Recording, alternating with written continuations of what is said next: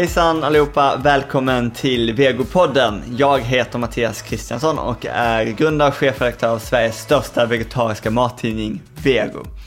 Idag ska jag träffa Maja och Johan eh, från indiepopgruppen Death Team. Och vi kommer att prata om deras eh, grymma musikresa, vi kommer att prata veganism, vi kommer att prata goda grejer och käka och hur är det egentligen att eh, vara vegan när man turnerar runt i, i världen. Så eh, hoppas ni gillar det.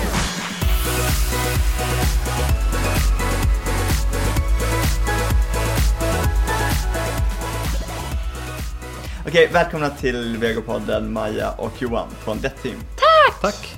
Uttalar jag rätt? Ja, faktiskt allting helt rätt. Okej, eh, jag tänkte ni får ju, eh, alltså jag, jag, är, jag är ju ett fan av er. Jag har till och med varit med i någon dokumentär om er. Ja. Som jag inte har sett den. Nej. Var den bra? Ja, då. Ja, men jo, det- men den var bra. Ja, det var bra. Var jag med? Ja, ja. Så vi, vi tänker eh, använda oss av klipp ur den sen, någon vacker dag. Så då kommer vi ta det klippet. Eh, Jag sa bara bra grejer. Ja. Alltså jag blir jätteförvirrad för jag ser det där och där. Aha, men jag, Jag sätter mig det här. Så. här är verkligen Okej. jag. Mm. Vad, um, okej men hur, hur skulle ni berätta, eh, liksom beskriva er musik? Jättebred fråga. men- Vi är en blandning mellan 90s, indie, pop, hiphop och future bass.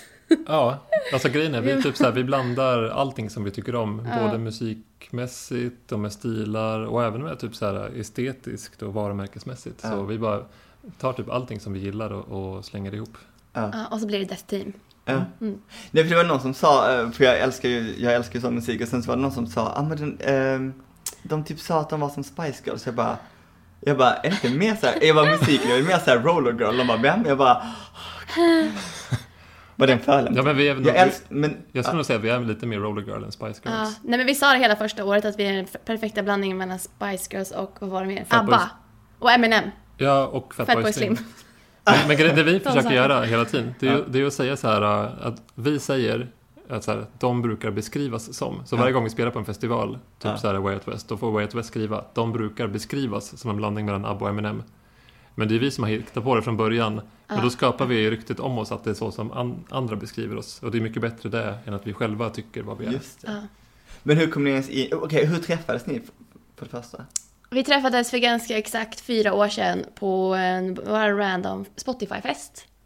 De hade något event eh, och jag DJade där och Johan spelade med sitt indieband.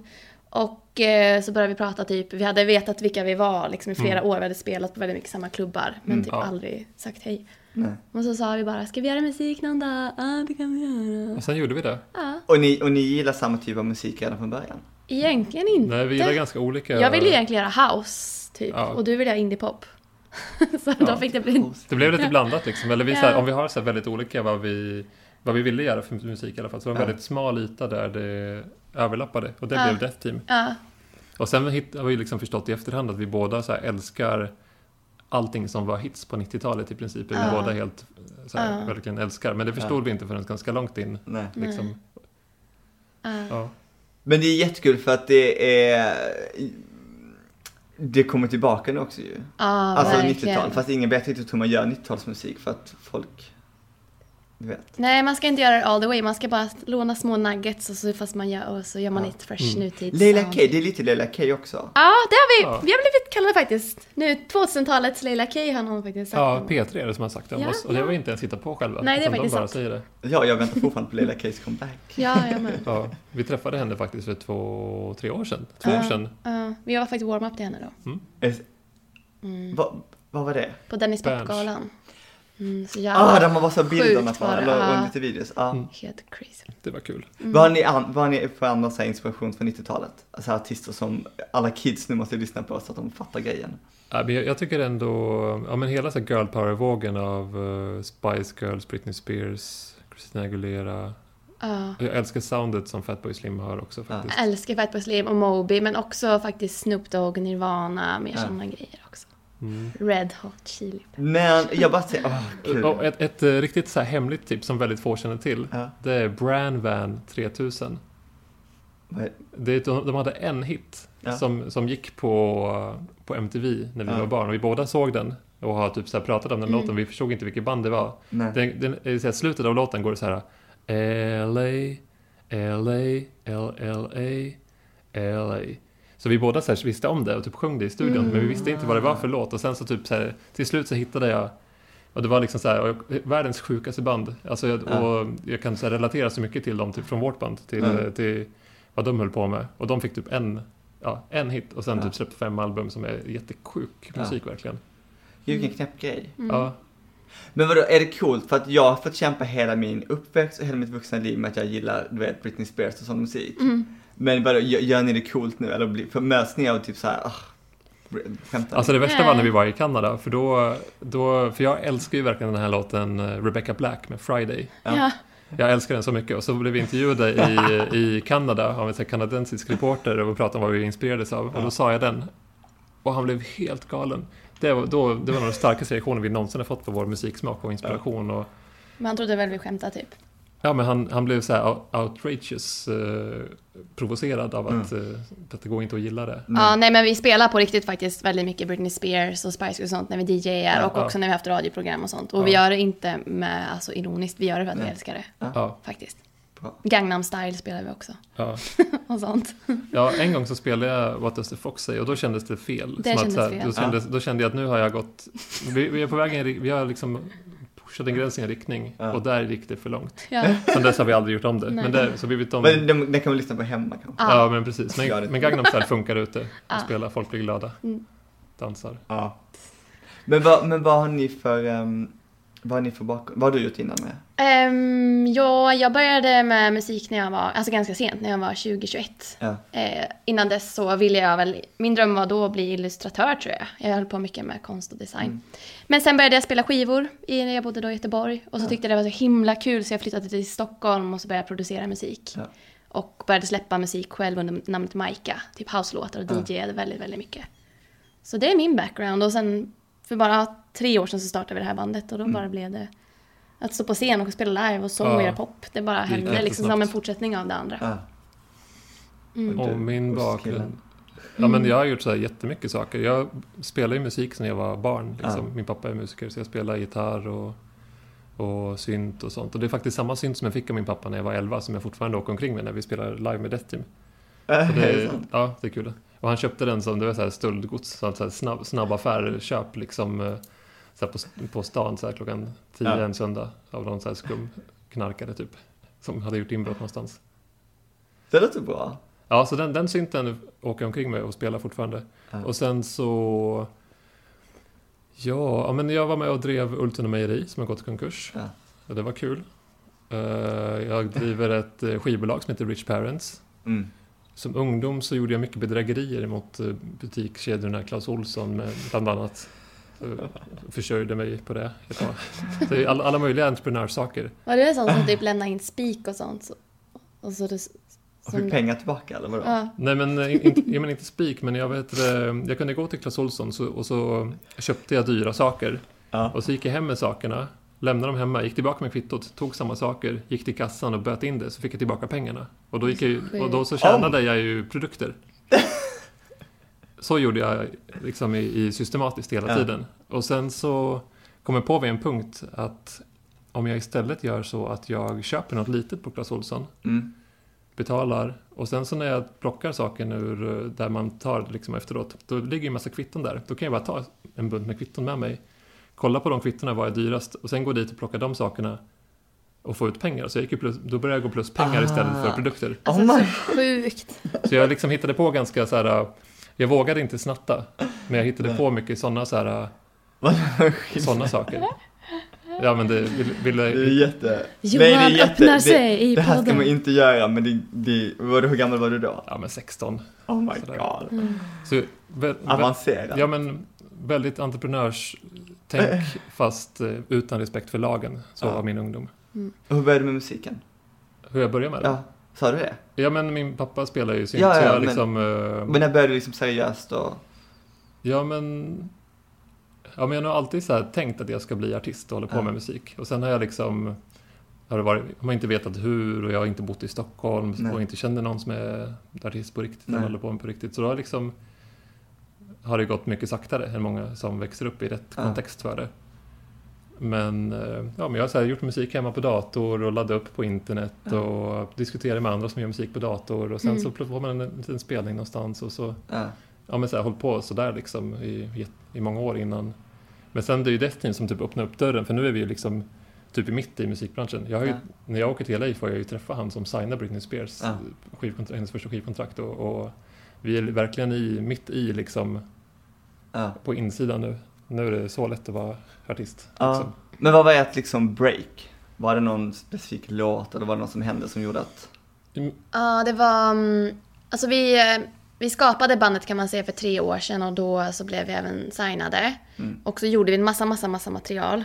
Eh, Och visste väl inte exakt hur vårt sound skulle låta än. Men för två år sedan ganska ex- exakt så släppte vi Fucking Bitches in the Hood. Och det var väl liksom vår debut. Ja. Och den ansågs ju vara så superkontroversiell Ja. för att liksom det är ett så Jerry Lee Lewis piano och jag liksom rappar som en femåring och sjunger om Fucking Bitches in the Hood. Den var verkligen jätteknäpp. Ja. Så den blev en så super...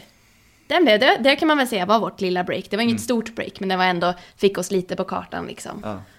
Ja. Så ja, två, man ska säga två, två år sedan ungefär. Ja. Och det, är liksom, eh, och det blev en sån väldigt stor så kallad branschhype, att människor som jobbar i musikbranschen pratar väldigt mycket om det. Och, Mm. och det blev ett stort bidding war mellan de tre major skivbolagen då om vem som skulle få jobba med oss. Ja. Och jätte, så här, jättestor snackis och väl, det lades väldigt mycket resurser. Ja. Vi spelade en jättedyr musikvideo till den låten som ännu inte har, pengarna har inte tjänats innan. Nej. Liksom. Och vi fick liksom, kontraktet blev så dyrt så att vi- det var tvunget att det skulle bli ungefär lika stort som Gangnam Style för att de skulle gå plus minus noll skivbolaget. Och det blev det ju inte. Nej, Så, så vi ligger ju lite back då. Ja. ja. Men vilken absurd grej att vara med om. Ja. Det måste kännas så kul. ja, det är jättekul ja, faktiskt. Det var väldigt häftigt att vara med om och då trodde vi verkligen såhär shit nu händer det, vi Ja, men- kommer liksom bo i USA nu. Men när vi kom och möte på skivbolaget då var det liksom 15 personer från, från skivbolaget som satt med liksom och var experter på sina områden om hur det Ja. skulle lanseras Mm. och fingertoppskänsla på varenda område. Liksom. Så vi, man fick ju lite hybris på att så här, Ja. världens tredje största skivbolag eh, Ja. satsar på oss nu. Känner man sig inte skitliten? Och typ så här, Åh, vad händer? Jag tänkte mig tvärtom, jag tror vi blev väldigt boostade. Ja, Det blev väl bara sen när liksom det inte gick så snabbt som man trodde det var svårare att bygga det här med bandet än vad alla, alla kunde tro liksom. Det var väl då man tappade Mm. lite kanske självförtroende. Fast jag, för mig var det nästan tvärtom, att jag typ så här, nästan växer i självförtroende över det. För Ja, då det var är det som att alla, alla som typ så här, att man såg att de så här, ja, men så planerade och var experter på allting. Att, Ja. de, att alla de hade fel, det gör ju att man typ så här, att man själv eh, typ kommer ha enklare att ha rätt. Eller så, tänker Ja, jag på något just sätt. Att, Och vad som kan funka och inte. ja men precis, att det ens... eh, Men hade de synpunkter på ert sound då?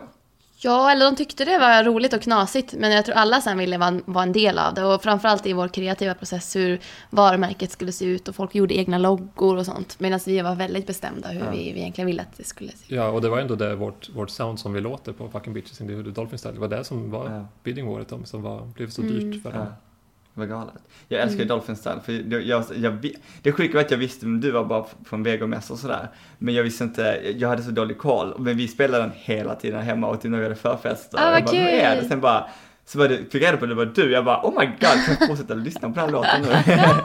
det är så bra. Ah, vad kul. Men den var ju väldigt såhär djur, djurrättslig. Mm. Ja, Va, hur kom ni ens in på det? Eh, ja, men jag har ju varit ja, men så här, eh, vegetarian och vegan sedan sedan många år, sedan 2004 ungefär. Mm. Och när vi gjorde den låten så tänkte vi att eh, ja, vi ville göra en låt om delfiner. Och att det var så här eh, nice att passa på när vi får så mycket medial uppmärksamhet och Mm, resurser lagda på det var oss. så här var det, jag fick tjata mig till att få göra en låt om delfiner. Jag det älskar delfiner. Ja, så var det. Ja, älskar Rädda Willy. Och så sa jag till Johan kanske så här fem månader, snälla kan vi göra en låt om delfiner idag? Mm. Till slut Är det sant? ja. För jag Ja. tänkte först att, att ni kanske, först var jag så här, fick de idén först om att det skulle vara om delfiner? Alltså vet, om, om det skulle vara så här djurrättslig grej. Eller var det så här, gud vad kul det här lät med delfin. Eller du vet så här, man börjar nynna på någonting med delfin och sen så bara, du vet. Ah, nej, liksom det var egentligen först en var lekfull, kaxig låt med Ja. massa internet, eh, referenser och sånt, bara knäppis låt. Och sen så vävde vi in eh, ja, själva djurrättsgrejen till det. Och hela Save the Ja. Ocean-sticket. Men det Just passar väldigt bra i tiden då, för jag var också så här helt super nyengagerad vegan, har sett alla dokumentärer och var så hypad Ja. och liksom Så vi verkligen bestämde typ ja, men två år sedan bara, men vi ska bli ett veganband, vi ska jobba med alla de här organisationerna. Det var liksom i samma era som vi verkligen beslöt oss för att vi skulle ha det som en stark grej som vi Ja, jobbade för. Så det blev väldigt perfekt. Eh, Men har ni jobbat Match. med, men hur har ni jobbat med det då? Alltså djur, djurgrejen? Ja, vi har städat stränder med Sea Shepherd har vi gjort. Och vi har, eh, när vi släppte den låten så köpte vårt skivbolag en baksida på en, en väldigt stor tidning. Mm. Och eh, liksom så etablerade vi eh, Dolphin Awareness Day. Och så Just skrev vi ut plusgironumret till, till Djurrättsalliansen, Sea Shepherd och Djurens Rätt. Mm. Så att så här, folk fick eh, skänka pengar. Och jag tror att det blev en del pengar också för, Ja. för Djurrättsalliansen har varit så här asglada och, och sagt att de fick mycket pengar. Från, Ja. Nej men vi har gjort blandade saker. Vi har varit och demonstrerat med Djurrättsalliansen, Kolmården för Kolmården och sen har vi haft mycket events i Stockholm. Då bjuder vi oftast med Sea och Djurrättsalliansen. Mm. Och när Som vi- säljer tröjor Och, och när vi släppte, också när vi släppte Dolphins där och hade releasefest, då, då lät vi Greenpeace vara med på releasefesten och värva medlemmar inuti en, den klubben där vi hade. Ah. Och, då, och de var asglada för de har aldrig varit i ett så här klubbsammanhang och värvat medlemmar från fulla människor. Nej. Så det var aslätt tyckte de att alla ville bli månadsgivare och liksom, Ja, alla var asfulla. det var gratis öl också som vi, hade vi fixat till alla. Mm. Så det var jättebra. Men har ni, har ni fler låtar som tar upp sånt där? Nej, jag tror fasen inte det. Inte, inte så här lika explicit i alla fall. Nej. Men sen så hela så här... äh, Det, jag skulle säga att det finns ett så här djupare, en djupare samhällsskildring som är som en röd tråd mellan, eh, genom alla låtar. Ja. Men det är ingen som, inte så explicit eh, liksom Nej. Save the Ocean tydligt plakatbudskap har vi nog inte i någon annan Nej. låt. Nej. Än så länge i alla fall. Men jag tänker som veganband, för ni har ändå så att, ni har så cool stil. Ehm, det hade ingenting med veganband att göra, det har med mer stil att göra. Hur, är, är det också samma referenser, alltså 90-talsreferenser? Jag, kläder och sånt? jag tror det. Alltså street, 90-tal, bara massa second hand. Det är liksom Ja. har bara så här växt Ja, vi, fram. vi blandar väldigt hejvilt också med stilar och referenser. Och, Ja, ja. det Det bara tyck- kommer naturligt. Ja. Det är kul med kläder. Men det är så kul för, ehm, vem var det? Ja men dels det här med 90-talskläder, för man ser ju själv när de kommer igen. För jag är ju, vi- jag tror vi är typ lika gamla. Eller Mm. vi, jag tror vi är lika gamla. Vi är lite, nej du är säkert 85? Åt, äh, 87 är jag. Oh my god. Hur gammal är du? 85 och du Ja. är? Ja, 85 Ja. ja. Okej, nej men och jag menar, man ser typ så här unga kids som tycker att de är coolast i världen. Ja. Eh, som tar tillbaka 90-talsgrejerna och så låter man själv till sina föräldrar bara oh my god, det där hade jag när jag Ja. var ung. Och man bara, men det är ju kul när man, eh, ja, jag älskar Sailor Moon-grejen. Ah, Ja. jag älskar Sailor Moon. Vad är grejen med henne? Jag fattar inte riktigt varför hon är så, hon är verkligen så här kult, Ja, typ nu. jag vet inte. Alltså det känns, jag kom, det gick ju alltid på nyhets, eller så här på morgonen när man åt Mm. frukost när vi var typ 11 ja, det var så himla trevligt. Så himla Men jag tycker trevligt. färgerna känns moderna, allt det här typ så här lite matta, Ja, men det är så, det är så, så här kit, kitschigt och de, Ja. de alla har så här egna juveler till och med. Det, det är väldigt mycket som, var, som är så här rätt. Ja, Manga-grejen känns fresh igen också Mm. tycker jag. Ja, just det. Mm. Ja. Har, ni, har ni haft någon så här, så här framträdanden som ni har varit så här extremt, gud vad sjukt att vi är här, jättekul.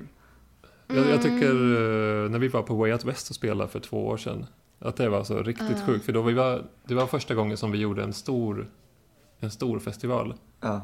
Och vi, var inte, och vi fick en ganska tidig speltid. Och vi var inte, vi var inte beredda riktigt på att det Nej. skulle vara så stort. Så Nej. kom vi ut och det var liksom flera tusen personer i Ja. publiken och, och så här, så här allsång på våra låtar. Och, Ja, det var sjukt. och vi var, vi var inte, vi var ju så överrumplade så att det liksom, så det blir liksom, jag tror att vi gjorde sådana mellansnack som att vi typ så här, att man, ja men ingen av oss förstod att det var sant och sen var vi så Nej. jordnära att vi kunde prata om det också på scenen och det blev så här väldigt så här fint. Ja. Och, ja, men, det gick väldigt fort första året. Liksom, jag hade ingen live-erfarenhet överhuvudtaget. Jag hade aldrig stått och sjungit. Så vi fick Nej. liksom repa. Vi repade lite samtidigt som vi gjorde fucking bitches. Mm. Och sen hade vi kanske två spelningar under våren och sen bara kom den här sjuka festivalsommaren när Ja. vi bara gjorde massa... Ja, och då var det vissa var jättebra, andra blev det lite färre folk på. Men Way Out West kommer jag också ihåg som en sån här jätte... Det var väldigt Blir man inte väldigt nervös? Jo, alltså jag mådde ju illa inför hela första året. Så blev, jag kände mig febrig och ville verkligen inte. Nu, nu efter två års Mm, erfarenhet ja. så känns det lugnt. Men då var det, fruk- jag tyckte det var Men fruktansvärt. nervös innan eller även på scen? Mest innan men också på scen för jag hade inte riktigt någon röstkontrollen. Jag visste inte hur mycket min röst skulle räcka. Och vi Nej. har ju gjort typ You give me diamonds, I give you nothing. Alltså det är så jobbiga Ja. låtar att sjunga. Så att det, Ja. Eh, Det var svårt för mig att veta hur jag skulle fördela min energi, typ sådana saker tyckte jag. Men gud vad kul att du bara såhär, nej nu ska jag bara sjunga live. Ja, nej, det bara... Det var jag inget val. bara, fick bara köra på. Men har ni, hur är det att käka vegan när man turnerar och sådär? Är det? Eh, det är lite blandat. Alltså för det Ja. mesta går det bra, men jag tycker att när, man, att när vi är i Norge, Då går det dåligt. då går det dåligt. Förutom om, i Oslo går det bra, men, men i, eh, när vi spelar på en, typ så här, en liten festival i skogen Mm. i, i Norge, sen bor vi på ett här litet hotell, Ja. då är det jättesvårt. För då, är det, då får vi äta typ så här, Toast med gurka. ja, toast med gurka. Och sen så när vi, när vi säger så här, ja men eh, vi är veganer, Oj, förlåt. när till de som... Då får vi eh, ost. Är det sant? Alltså vanlig ost. Ja, men också Eller att, fisk. Ja, men jag minns en gång när vi sa, vad heter det, när jag pratade med, ja men när vi är veganer, de bara, men då äter ni ju ingenting. Att, att det var en sån typ av så här uh, Du bara, oförståelse. korrekt. Ja. Så, ja. Men jag tycker man lär sig knep så fort. Bara man kan hitta en alltså, thai-restaurang eller en sushi-restaurang så går det ju alltid att lösa. Eller falafel. Så Ja, det är ju inte alltid det blir jätte, jättenäringsrikt mat med massa, massa grönsaker. Det kan ibland bli svårt. Jag tänkte att ni bara kunde ställa krav som så här. Men grejen är, vi har Ah. världens bästa lifehack sen, sen ungefär ett halvår tillbaka. Okej. Och det är på vår rider, vi får ju skicka in en rider med precis vad vi vill ha för saker i, i backstage och så. Och då förutom så här uh, vegansk kampanj och lite sådana saker så har vi nu att vi ska ha, jag tror att det är tio veganska powerbars per Ja. spelning. Och då Ja. med, när vi fyller våra väskor med powerbars varje gång vi spelar Ja. så gör det att vi klarar av att gå utan mat ganska länge. Ja, och vi är jätteglada. Ja, vi är jätteglada hela tiden.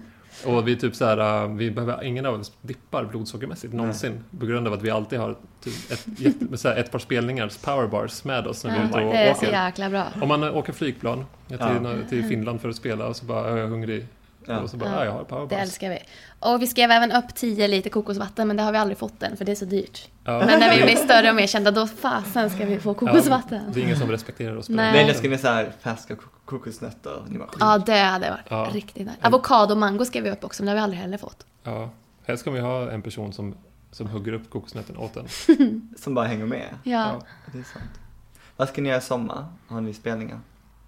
Ja, Ett par stycken. ja men vi har, vi har en liten ny strategi, vilket är att spela färre gigs men bättre gigs. Förra året kändes det som vi bara spelade övat hela tiden, vi tackade ja till precis allt. Ja. Så vi blev jättetrötta. Mm. Så nu försöker vi så här, äh, göra klart nya låtar och så kör vi, vi kör några gigs för Liseberg och så har vi Slottsfjäll i Norge, Musikens makt i Luleå och Malmö Pride och lite sådana saker.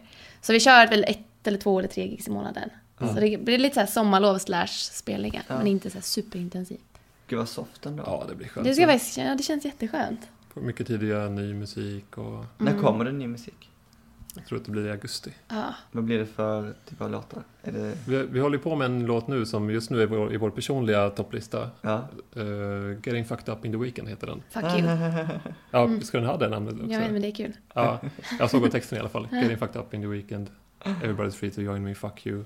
Ja. Ja, så går det. Jätte, jätte intelligent. eh, ja. Vi experimenterar. Ja, Men Sen, jag um, gillar att det är väldigt så här. jag gillar ju det. Jag är så himla trött på att det ska vara så himla speciella texter. Det är så här, att man ska få ut så jäkla mycket. Jag, jag lyssnar på den här work typ så mycket. Ah. det är också så här, du vet. You gotta do your work. Yes, you gotta do your work. Men, hur, men hur, jag fattar fortfarande hur det går till, för jag, jag är så här, inget musiksinne alls. Men vad, hur går det till när man skriver en låt? Ja, nu för tiden så eh, jobbar vi nästan alltid med producenter. Så vi har med oss någon i studio. Och då brukar vi bara, kanske har vi någon inspiration som vi tycker är nice, kanske har vi inte det. Och så börjar producenten lägga ut något, något nice beat. Och sen så sitter typ bara jag och Johan och skriker ut saker som vi bara, det här, det här, eller det här. Alltså skri, skrika ut typ eh, textrader eller Ja, melodislingar? både sjunger, nynnar fram melodier eller bara åh lägg på den här sån här synt liksom. Och så, Ja. så bara blir det en låt typ. Ja. Slutar det inte så enkelt? Är det så enkelt?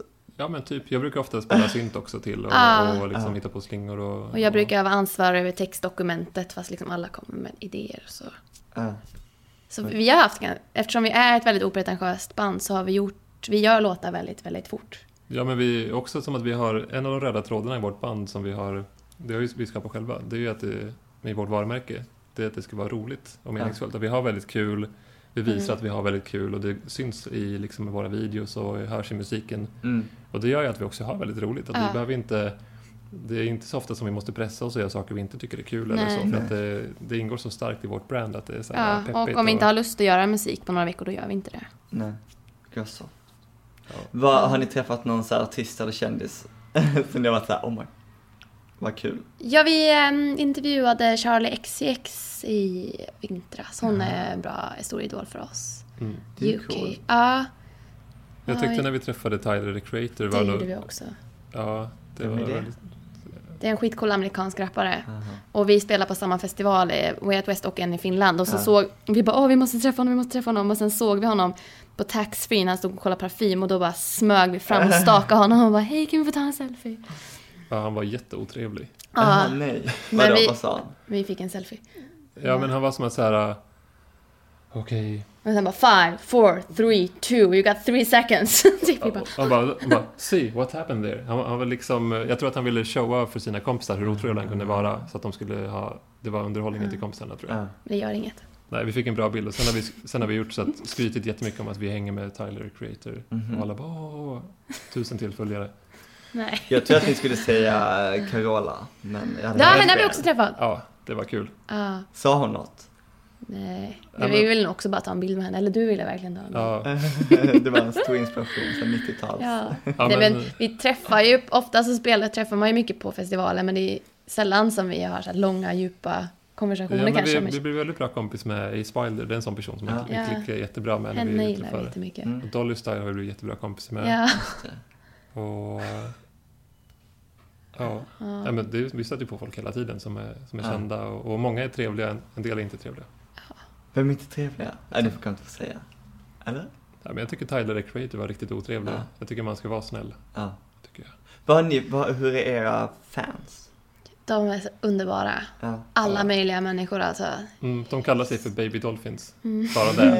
Eh, Världens gulligaste. Ja, Men vad, vad är det för typ av, ah, för det känns som att det kan vara allt möjligt. Från typ så här jätteunga till eh, ja, gud. som jag. Allt ifrån så här extrem veganer och super så här hipsters till brats till folk som åker motocross till 50-åringar. Alltså det är Ja, men, och många så här queer kids som tycker mycket om Ja, oss också. väldigt mycket queer kids. Får, får spela mycket, eller vi har fått mycket förfrågningar från typ så här FIs ungdomsförbund och... Ja, pride-grejer och sånt där. Mm. Ja men så här, jättemycket spridning Ja. på något konstigt sätt. Ja, vi, vår största fanbase i hela universum finns ju på Chalmers. Ja, gud. Där har vi varit två Ja. gånger redan i år. Va? Ja, det är, och det är också så här, alltid som himla mayhem att spela där. Det är, Vilken, va? vi, är- vi är Ja. typ så här husbandet på Chalmers Ja. och alla älskar det. Ja. Har de förklarat varför? Nej men jag tror det bara vi är så, att, eh, verkligen word of mouth band. Så att om Ja. någon börjar lyssna på det så sprider den till sina kompisar. Sen sitter alla på förfester Men, och men, på, lyssnar. men på efterfesten när vi var där sist, då kom det fram en person och tog på sig äran. Jaha, för men den var- den som hade börjat. Ja, men den, det var den personen som bokade oss första gången vi åkte dit Mm. och som typ så här, gjorde marknadsföringen då. Ja. Så han, han tog på sig äran då att säga, ja, jag ser ju att det har gått bra det här. Ja. Liksom, eh, det var kul. Ja. Ja. Har ni några mål, eller vill, har ni så här mål ni vill uppnå i karriären med Detting? Ja, alltså. Jag, jag skulle ju gärna spela mer utomlands, stora turnéer utomlands. Hade Ja. varit jättehäftigt. Typ spela på här Coachella, stora festivaler som man har drömt om. Ja, men, och det blir så mycket så här en blandning mellan ens, eh, ens långsiktiga mål och sen så att det är, hela, det är hela tiden små, små trappsteg. Ja. Och samtidigt en extremt spekulativ bransch. För om vi gör en låt som vi tror är bra, Ja. så släpper vi den och sen så presterar den dåligt på marknaden, då hjälper den oss inte framåt så mycket. Nej. Samtidigt som vi vill vara kreativa och göra sånt som känns verkligen oss och som är kul. Alltså det är väldigt mycket som ska funka liksom för att det ska... Ja, det är väldigt komplext det där. Ja. Mm. Ja, det måste vara jobbigt också för man kan ju inte... Även om man kan se lite så här, okej vilka låtar säljer nu, så vill man inte kanske försöka låta som dem. Nej, Nej. det är skitsvårt. Alltså, Men väldigt spännande också. Ja. Alltså väldigt, eh, väldigt kul. eh, Mm. Alltså, jag, ja, Ja. njuter av uppgiften. Jag tycker Ja. det känns... Från början så... När vi började Death Team så jobbade vi bara stenhårt tusen procent med det och bara, bara vi ska breaka, vi ska ta över hela Mm. världen. Nu har vi båda två andra projekt som vi gör också. Och det känns nästan skönare för då kan man känna sig lite trygg och så vi hoppas att det går asbra för Death Team, men om det inte gör det så kommer man inte ramla pladask liksom, utan då kan man, har man andra typ backup plans. Ja. Så så tycker jag det är ganska skönt att se på ett kreativt projekt att man lägger inte alla ägg i samma korg utan man sprider ut det lite typ. Det var en dålig veganreferens skulle jag säga. Veganska ägg. Veganska ägg. Ja, fan. Lägg inte alla no-ägg i samma korg. Ja. Men vad, vad har ni för andra projekt vid sidan av? Eh, Jag jobbar med Musikguiden i P3, jag gör radioprogram och sen har jag precis eh, signat mitt soloprojekt också, Maika. Så Ja. nu kommer jag lansera det också, så då har jag två artistprojekt. Är det house? Nej men det blir faktiskt inte house, jag tänkte från början, men det blir typ elektronisk pop. Ja, Ja, det blir nice. Mm. Och jag driver ju ett skivbolag Just som det. heter Rich Parents. just det. Där vi har lite olika artister som Angie och Sharks. Och, eh, och där så håller vi på och just nu förhandlar en, en större deal med ett, ett majorbolag. Ja. Det verkar gå Och- skitbra för det, jag bara följer på Facebook. Ja, men jag, jag har lyxen att få göra, göra mycket roliga saker Ja, och så.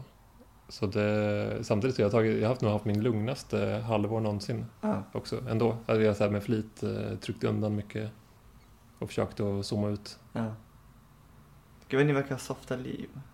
Ja men det är soft men Men det är inte soft men du vet. Ja, fast jag vet inte. Det är soft för man får göra mycket kul, men jag personligen, alltså jag lever ju med konstant ekonomisk stress. Jag bara, kommer Ja, det här, okej. kommer det bära mig liksom? Ja. Jag tycker, men det är värt det för att ofta så dyker upp saker så löser det sig alltid. Men det är ju en, alltid en gambling att hålla Ja. på med freelance life alltså. Men det är inte så också att många har, för, många har så bilden av att så fort du blir artist, oavsett vilken nivå den är på, så tjänar Ja. du jättemycket pengar. Ja, det är bara på. Ja. Alltså det är skitsvårt. Ja. Det är jätte, jätte, jättesvårt. Och sen Ja. kan man vara jättehypad en viss eh, period, så kan man ha en skitbra sommar och så, eller vår och så har man massa gigs. Sen det går det sämre en annan period. En Ja. låt går jättebra, sen en annan går sämre. Så att Just det är verkligen, em, ja, man Men- måste vara superstark för att orka det också. Ja. Men jag tycker det är så himla spännande också när man tar, för vi har släppt uppe i så här 12-13 låtar nu eller eh, något sånt. Som vi har släppt hittills. Och det är så kul att se hur de så här eh, att varje, varje gång, nästan alla gånger som vi har släppt en låt, då har jag trott att så här, nu så kommer det bli så här. det. Och man har, liksom, man har vissa förväntningar Ja. på låten och ibland har man vissa förväntningar och ibland har man andra på hur den ska prestera och vilken marknad ska den funka på och kommer den få några synkar i någon amerikansk tv-serie eller inte Ja. och så här, sånt. Och sen så är det alltid som att så här, det blir vissa saker som man trodde får man, vissa får man inte, vissa Mm. bonussaker får man som man inte ens visste fanns. Ja. Mm. Och, så, och så leder det alltid framåt, att det är ett sånt himla så här, sjukt spel Ja. i musikbranschen. Ja, Och, och att total den, ovisshet. ja, men Men visst, vi gillar det tror jag.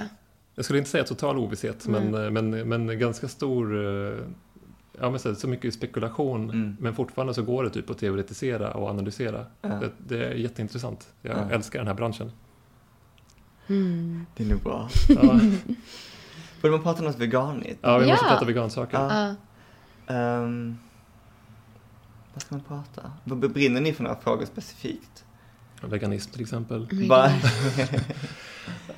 men, hur, men, men, men liksom, eh, hur jobbar, jobbar ni med det på något sätt? Mer än att ni bara, mer än att ni bara osar upp porerna på er att ni är veganer liksom? Men vi har omvandlat väldigt mycket människor till veganer. Ja. För vi, när vi typ så här, uh, vår musik lanseras ju inte bara i Sverige utan även i massa andra länder. Och, ibland, Ja. och vi får ju så här, uh, vi har ju följare på Instagram från uh, typ hela världen. Mm.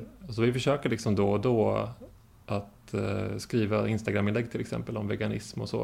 Mm. Och vi har fått väldigt mycket, väldigt många som har skrivit till oss att vi har blivit veganer nu. Ja. Tack, tack vare er. Så, så vi har omvandlat många till veganer. Ja. Och- Ja. Ja men det är faktiskt, det har, vi- ja, det har varit jättenice med våra Mm. sociala medier. Och Ja. också bara typ vara, kunna vara easy breezy och bara säga åh, åh vet du den här veganska pizzan idag? Att man kan visa att man, det behöver inte vara så himla strikt heller. Ja, men mellan Att folk- raderna lite liksom. Ja. Men sen, eh, nej, men de här djurrättsgrejerna, det kanske är någon, någon grej varje eller varannan månad vi gör olika. Typ. Ja. I sommar blir det, blir det nog beach cleaning igen och kanske någon, att vi spelar på någon demonstration eller någonting. Mm. Alltså Mm. lite så små saker typ. Just Ja. det. Mm. Men när blev du vegan?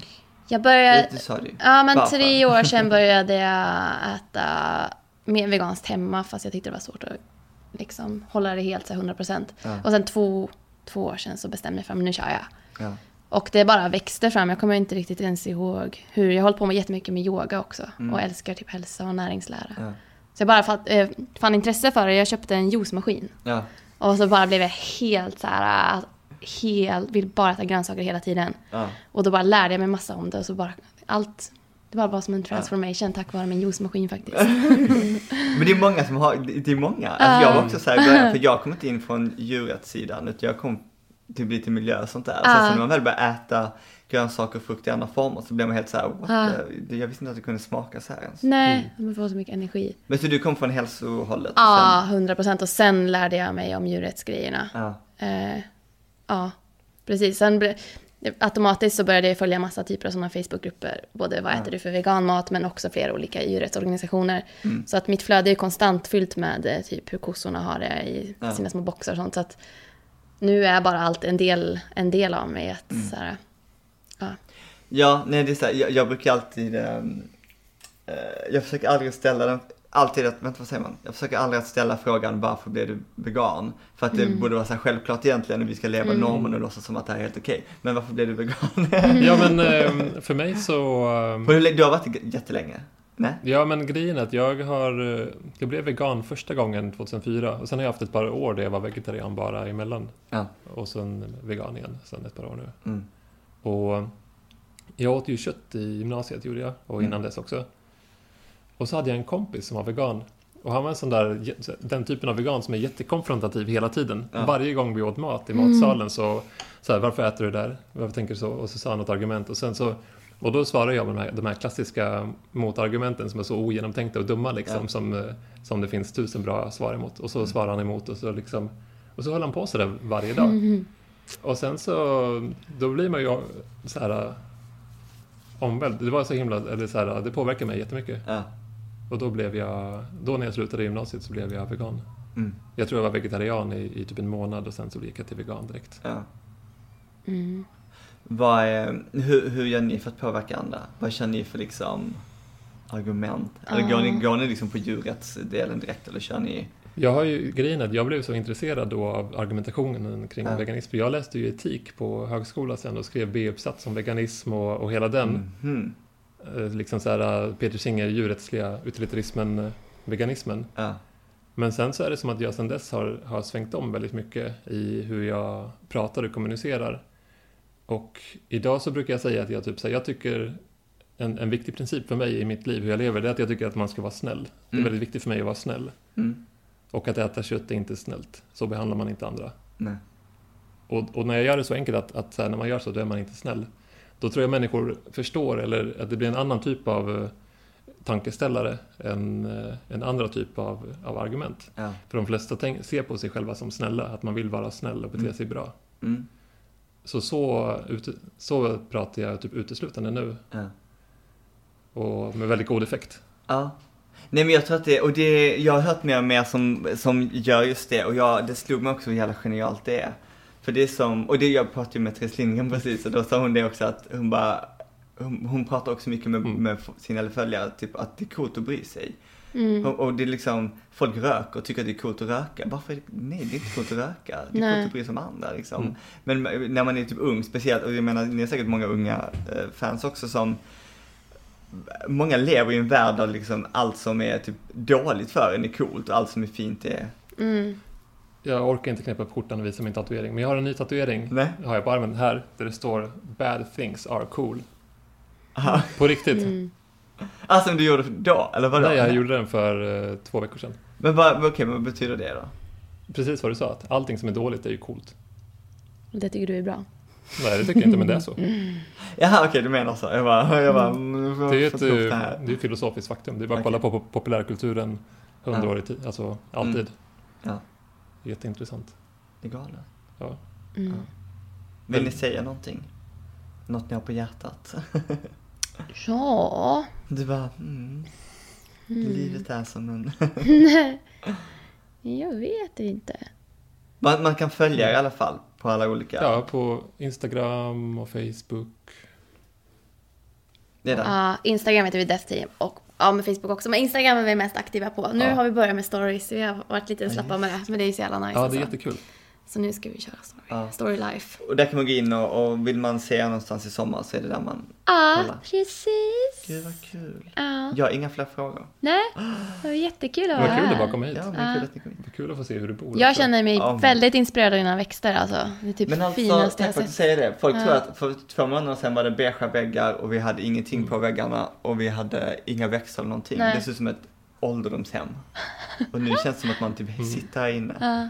Är du också en sån som kan bli lite manisk när du får ett nytt intresse? Ja, galet. Ja, man bara sitter och googlar hela Hur, dagarna. går det, hur har det gått med att göra eget mjöl förresten undrar jag? För det pratade du om sist Jo, vi men jag, sågs. jag, vet, jag har en kvarn.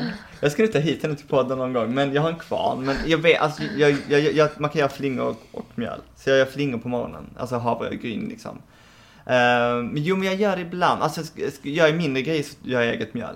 Mm. Men det är svårt det beredd på bara, i och med att det är liksom fullkornsmjöl blir det ju alltid med. Och det Mm. beter sig inte riktigt som vanligt mjöl. Jag är lite ny, ny på det. Mm. Och sen så kanske jag blev lite besatt för snabbt. Jag försöker alltid ge typ såhär, Mattias ge det två veckor. Den Ja. köpte jag samma dag som jag Ja, fick och ha jag är den. också här. Ja. Vadå, vad blir du besatt av? Eh, vad- nu, just nu är jag eh, besatt av att bleka håret hemma, så då googlade jag det en hel dag. Bleka håret hemma? Men sen sa alla att det var jättedåligt. Så det ska jag inte göra. Men nu, det som jag också har varit besatt av på sistone är att beställa hem material så jag kan göra egna halsband, sådana här yogahalsband med alas. Det är min nya så här Men du har inte projektidé. börjat än? Nej, för att nu tänkte jag också att jag ska ge mig själv några veckor innan jag beställer hem massa, massa, massa pärlor. Ja. Nu känner jag ändå att jag tänker på det fortfarande så jag ska faktiskt göra det. Precis. Har du Mm. någon sån här besatthet? Ja, men eh, jag spelar väldigt mycket schack. Ja, ja. Det är kul. Och det var ja, inte men, ett fysiskt, du sitter inte... Nej, men jag spelar i en app i min telefon mot, mot andra, andra människor. Mm. Men jag spelar väldigt mycket ett nytt spel som heter Hearthstone också. Som är jätte, jättekul. Vad är det? Det är som en blandning mellan schack och poker och Sagan om ringen.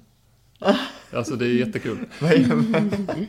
Ni, du verkar gilla lite så blandning av allt möjligt som Ja, inte hör ihop. ja. Ja. Älskar olika saker. ja. Det är Så coolt. nice. Har något mer? Ja, men gud, jag har ju ett jättebra veganskt eh, re- recept jag kan berätta Ja. här i podden. Ja. Eh, en efterrätt, för jag älskar efterrätter mest av allt. Det är den bästa eh, kategorin på mat tycker jag. Ja. Så det är då att, att stek, man tar en banan eller några bananer, Ja. halverar dem så att de blir liksom avlånga och smalare. Mm. Steker dem ihop med sirap. Ja. Så det blir så här stekyta på, sockrig stekyta på dem. Och sen så med eh, vegansk glass, gärna med vaniljsmak. Gud vad gott det låter. Och det är så jävla gott. Och då är ju fortfarande bananen varm också så att Ja. glassen smälter. Och, och det är så sjukt. Jag eh, och Cecilia hemma, vi gör det väldigt ofta. Sån, den efterrätten just. Mm. Det låter, det låter väldigt, alltså banan är typ det mest underskattade och kanske mest överskattade på samma gång, men det är så Mm. jäkla gott. Ja, och just när den värms upp också, det händer ju någonting sjukt Ja. i veganen som jag, Mm. eller i, i, veganen. i, i bananen, som jag inte kan förklara. Som är, det är helt otroligt. Ja men den typ den karamelliseras av sig Ja. själv nästan. Mm. Ja, jag förstår inte. Mm. Och jag fryser alla mina bananer så jag gör en ice cream av dem. Så blåbär, hallon, kardemumma, banan mixar och så blir det en fluffig nice cream. Mm. Det är blåbär, blåbär kardemumma. Blåbär, kardemumma, hallon, banan och havremjölk. Åh, det är så gott. Visst man måste ha lite mjölk? Ja, havre eller soja. säkert göra. Så jävla nice. Ja, gud vad gott. Havre eller sojamjölk? Mm. Vad väljer du? Vad väljer du? Sojamjölk. Ja, jag med faktiskt. Jag tycker det är mycket neutralare Vissa, smaker. vissa kaféer har ju sagt nej men vi har havremjölk och så, och så förväntar de sig att man ska tycka att det är bättre Ja, när man köper fast jag eh, gillar latte. havre i kaffe, alltså Oatly kaffe gillar Ja. jag på Ja, kafé. den är god.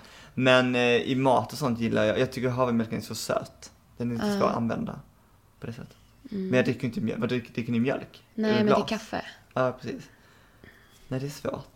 Eller nej, det är inte alls svårt. Mm. Men man, blir väldigt, man får väldigt bestämda åsikter om det. Ja. Och sen tror man att alla andra är idioter som inte tycker som en själv. Mm. Ja, Ja, nej, nu räcker Ja. det. det var väldigt roligt och meningsfullt att få komma hit. Ja, Var det? Ja. Det var det. kul. Det var jättekul. Jag hoppas alla gillar det. Det är Ja. klart de gör. Ja. Ja, tack.